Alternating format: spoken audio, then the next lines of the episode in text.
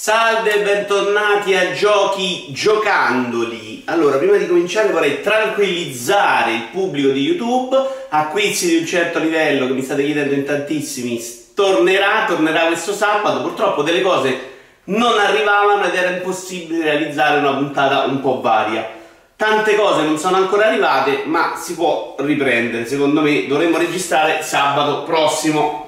Uh, vi ricordo che tanta della roba di cui parlo in giochi giocandoli la potete vedere giocare direttamente da me sul canale Twitch di Vito Iuvara con grande sapienza. Cominciamo da Plague Tale, Innocence, eccetera, eccetera. Giochino di scacciare ratti in un'epoca medievale, succedono delle cose, un titolo molto narrativo, molto stile Sony se vogliamo ma con uh, degli enigmi che servono appunto a liberare la strada per la fuga di questi due fratello e sorella, insomma. Uh, ma aspettavo peggio, sinceramente, perché ero preoccupato e pensavo che fosse veramente di, un gioco di dover scappare tutto i tempi da queste orde di ratti. Invece, tutto sommato, il gioco riesce a tenersi eh, anche abbastanza vario nel complesso. Comunque, ci prova in varie direzioni. Uh, è molto bello tecnicamente, soprattutto per un titolo di questo genere, cioè una sorta di doppia. Uh, secondo me a livello narrativo poi non è così forte come invece era lecito aspettarsi. La storia non è poi così eccezionale, ma se la giocano bene ed è un titolo che comunque si gioca senza grandi problemi, con divertimento e l'ho apprezzato discretamente. Uh, Garden Flipper è il DLC di House Flipper, giusto due parole. Uh, House Flipper è il gioco di arredare le case che l'anno scorso mi ha fatto completamente uscire di testa. Uh, purtroppo non è andata allo stesso modo con questo DLC dei giardini perché arredare i giardini non è divertente allo stesso modo. Peccato, gli devo dare un'altra possibilità e gliela darò in futuro. Mm, non leggo scritto qua Cooking Simulator, ma uh, ci ho giocato a Cooking Simulator, che è un, questo gioco di preparare delle ricette, è un gioco che ho aspettato tantissimo, uh, dopo mi ha rivediato un codice Outcast, uh, è un gioco um, di preparare piatti, una simulazione di ristorante con tanta importanza alla fisica. Uh, secondo me il gioco non è neanche male, cioè il, tutta la parte di preparazione delle ricette, anche se proprio non eccezionali da vedere, secondo me, la cucina invece è già più bella. Uh, devi comunque avere, hai questa ricetta in cui degli, hai degli ingredienti, la quantità degli ingredienti, dopodiché devi metterli tu materialmente uh, l'acqua a bollire o metterlo sul gas, insomma non è una roba alla um, overcooked o a cooking mama del tempo molto guidato, insomma. Uh, ma neanche come Cook Serve and Delicious, che un tasto facevi delle cose. Tu sei qui, prendi la patata e devi tagliarla manualmente. Il problema è che la fisica spesso in questo gioco diventa uh, più un malus che una cosa in più, perché quando vai a tagliare secondo me funziona bene, ma quando vai a versare liquidi, quando devi prendere una pentola da mettere eh, sull'acqua è tutto troppo macchinoso troppo complicato e rende la preparazione dei piatti a volte proprio una roba non divertente, ecco, perché perdi più tempo a fare le cose stupide che quelle reali. Eh, peccato perché l'idea è buona, funzionava anche molto bene, hai una valutazione per i piatti che prepari, c'è una bella varietà di piatti, c'era tanti ingredienti, eh, però veramente ogni volta sei lì, hai preparato un piatto per due ore e poi far cadere tutto perché mentre vai a mettere la pentola con l'acqua uh, la fisica decide che in quel momento il piatto si ribalta è abbastanza fastidioso. Giochino che dura veramente poche ore, Gato Roboto, ne ho scritto anche su autocast.it, gioco Devolver Digital, è un gioco in cui tu impersoni questo gatto che si ritrova su un pianeta, ma un vero gatto, cioè non un animale antropomorfo, il gatto di un astronauta fondamentalmente che arriva su questo pianeta e deve salvare il suo padrone. Per farlo entra dentro un mech e comincia a sparare. È un giochino molto piccolo, ma che secondo me si gioca molto bene, riesce anche a variare con un paio di, di, di, di tipologie di giochi, quello in cui sei a bordo del mech, dove sei lì e spari a tutto, e quello quando sei gatto e, e, lì devi invece stare attento trial and error a non morire perché un singolo tocco ti uccide. Questa alternanza in tre ore di gioco, nel fatto che ci sono anche diversi collezionabili da trovare, a degli scontri con i boss eh, impegnativi ma mai frustranti, me l'hanno reso veramente, soprattutto anche considerato che costa pochissimo, un prodotto delizioso. Uh, Trover Save the Universe, gioco che io ho giocato per Oculus Rift S, è un gioco che mi ha entusiasmato, non tanto quanto per il gioco, perché fondamentalmente si tratta di mm, guidare un personaggino più piccolo mentre sei seduti su una poltrona e tu c'hai questo piccolo personaggio, un po' come facevi in Moss, eh, e lo devi far combattere o risolvere dei piccoli enigmi ambientali. La qualità dei combattimenti e degli enigmi ambientali non è eccezionale, ma dietro a questo gioco c'è uno degli autori di Rick e Morty e si vede perché il gioco a livello narrativo secondo me è strepitoso, è uno dei giochi di ridere veramente dall'inizio alla fine, ma divertito un sacco, è scritto bene. E non è un gioco in cui ci sono tre battute scritte eh, nell'arco di 5 ore, 6 ore, 7 ore. E pazienza, per 7 ore c'è sempre qualcuno che parla, parla, parla, parla, parla, doppiato in modo favoloso dal punto di vista proprio della storia è veramente una roba che raramente ho visto nei videogiochi, della sceneggiatura. Uh, da giocare è una roba che non dà fastidio, quindi secondo me è perfetto. Come esperienza VR, considerando anche una VR che esce anche non VR, non è infatti incredibile, ma l'ho trovato delizioso. Observation, un altro gioco Devolver, ed è questo gioco dove tu sei praticamente l'intelligenza artificiale di un'astronave e interagisci con uh, l'astronave, la ragazza che c'è all'interno uh, che ti chiederà di fare delle cose. Tu interagisci con i vari computer dell'astronave tramite le telecamere e uh, la cosa molto bella di questo gioco è che hai la sensazione di fare cose incredibilmente complesse perché a livello tra l'altro grafico di animazione della tipa è veramente notevolissimo anche perché è molto furbo ad usare dei filtri particolari comunque dicevo tu ti piazzi davanti a questi software di computer che, eh, a cui in realtà tu partecipi eh, facendo dei minigiochi molto semplici, niente di particolare, ma che hanno questo aspetto grafico da uh, sto risolvendo l'equazione mondiale della fisica nucleare e quindi ti fa sentire comunque appagato alla fine. Non dura tantissimo, la storia poi prende una piega un po' surreale, ma è delizioso, claustrofobico. Ho un po' patito di motion sickness, non è VR, ma lo stesso, quando mh, prendi il controllo di alcune sfere che se ne vanno in giro, che ruotano quindi su 360 gradi, il movimento della telecamera dopo tanti anni mi ha dato qualche problema anche senza VR ho provato un po' in coppa a Rule Heroes, eh, giochino in cui ci sono questi quattro personaggi che possono alternare con poteri diversi e devi ehm, combattere e risolvere enigmi ambientali. Uh, lo stile ricorda un po' quello di Rayman, ma secondo me non lo raggiunge mai, anzi, eh, nonostante piaccia a tutti, sono uno di quelli che non lo trova così eccezionale come stile, però abbiamo fatto qualche livello in cooperativo e mh, impegnativo, gli enigmi sono carini, è un gioco veramente non banale eh, e assolutamente interessante. Void Bastard è un gioco che avrei voluto tanto, tanto, tanto giocare, l'ho giocato un po', poi il pass PC si è messo a fare delle bizze, poi ho risolto i problemi col pass PC, poi si è rimesso a fare delle bizze e adesso dovrei riprenderlo. È un gioco in cui mh, mm, tu devi eh, trovare dei pezzi della tua astronave mezza distrutta eh, a, all'interno di altre astronavi, quindi te ne vai in giro, praticamente sbarchi su queste navi e pulisci tutto quello che c'è dentro. Queste astronavi possono avere all'interno vari tipi di nemici, vari tipi di item, vari tipi di eh, cabine come quella che ti permette di recuperare tutta la vita e tu questo lo sai in precedenza, quindi sulla mappa stellare tu hai, vedi tutte queste navette eh, e un tragitto che puoi percorrere e devi essere molto bravo a capire dove andare in base anche alla quantità di cibo e eh, benzina che hai a disposizione uh, andando avanti si sbloccano dei nuovi accessori che ti permettono di avere la vita più facile e quelli sono le uniche cose che ti porti dietro nella partita successiva in caso di morte. Eh,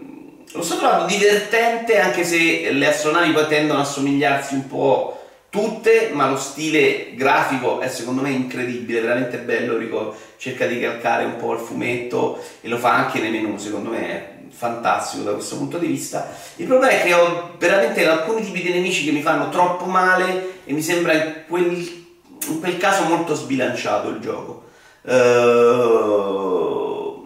però una volta che capisci le sue meccaniche, secondo me non è neanche una roba completamente impossibile.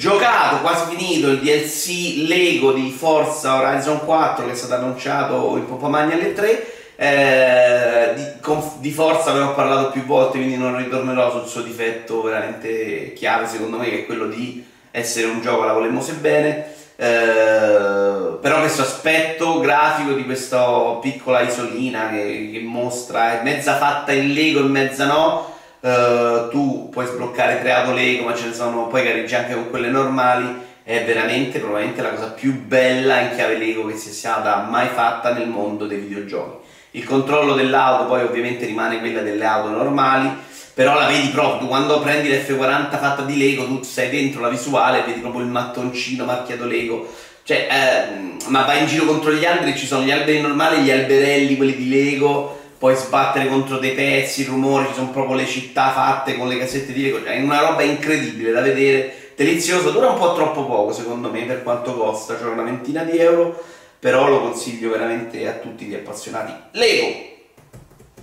Mi sono preso qualche insulto per Karen Sufiro, il Crypt of the Nego Dancer, eh, gioco che inaspettatamente o in modo irrazionale avevo aspettato tanto, nonostante quando avevo provato Crypto the Necrodancer non mi aveva detto fondamentalmente niente, ho provato per 5 minuti, non di più. Eh, e io a Cadence Virul, che è un giochino carino che mi ha pure mezzo divertito, eh, da questo gioco mi aspettavo di più. Allora, intanto uno dei problemi è secondo me che è troppo facile per gran parte del tempo e quindi non sei quasi mai costretto ad imparare le meccaniche completamente del gioco si tratta fondamentalmente di uccidere nemici seguendo il ritmo ed è una cosa che o sono un fenomeno incredibile ma è riuscita senza mai patire oppure una roba che sì puoi sbagliare ma c'è talmente tanti cuori talmente tanti eh, le fiarette per recuperare vita che tutto sommato qualche colpo lo prendi e quindi ok arrivi a un boss finale con l'attrezzatura a uno dei boss con l'attrezzatura e magari neanche impari pattern perché non serve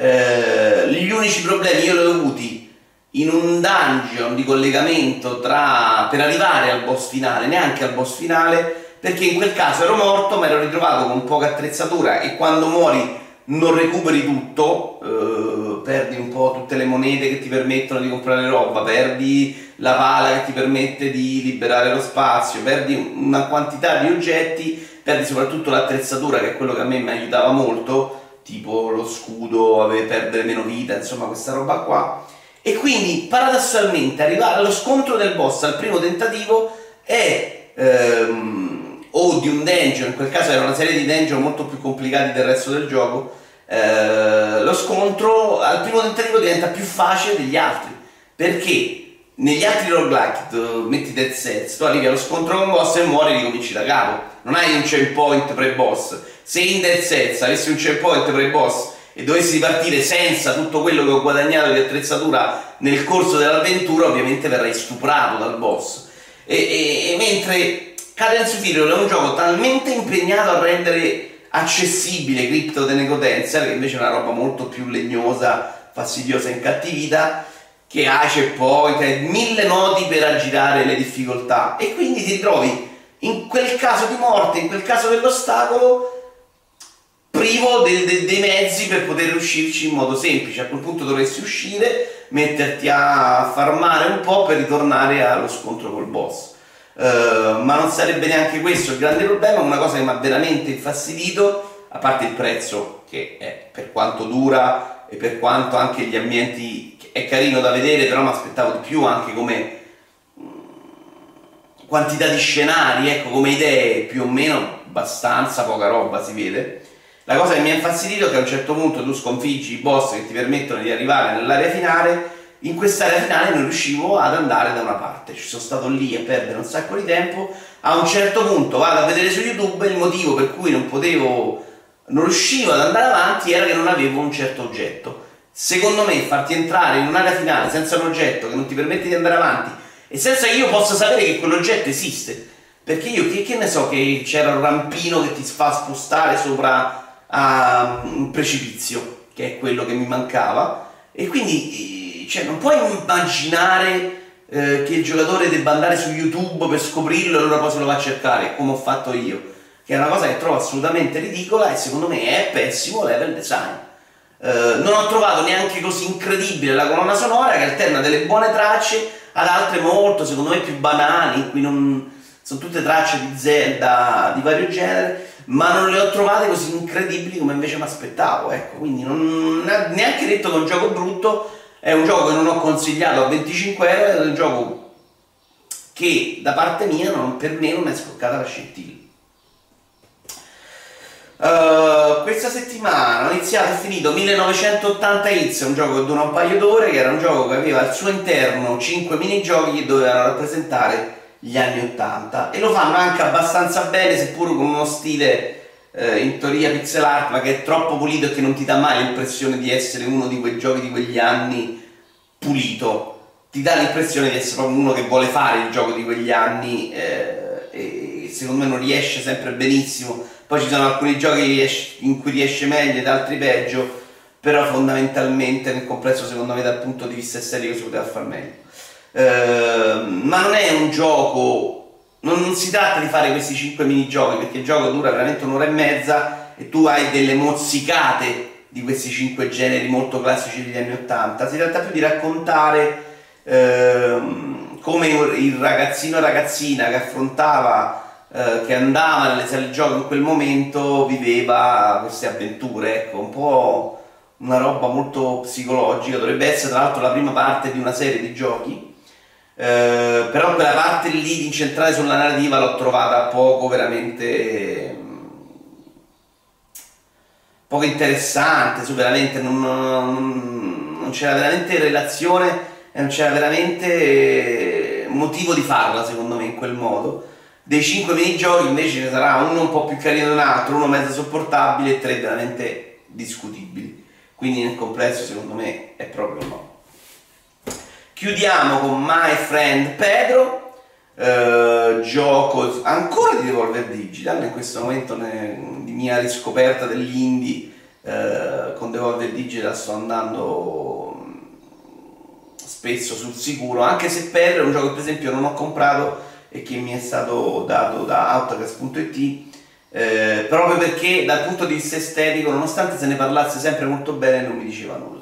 Eh, l'ho cominciato a giocare, mi ha sorpreso da subito che i controlli non siano per niente fluidi come ti aspetti da un Katana Zero Tala Miami, ma tutt'altro. Questo protagonista è un po' bolso, un po' pesante, si muove lentamente, il salto è quasi rallentato e il gioco poi va a una quantità di, di rallenti che ti fa stare praticamente tutto il tempo in modalità Matrix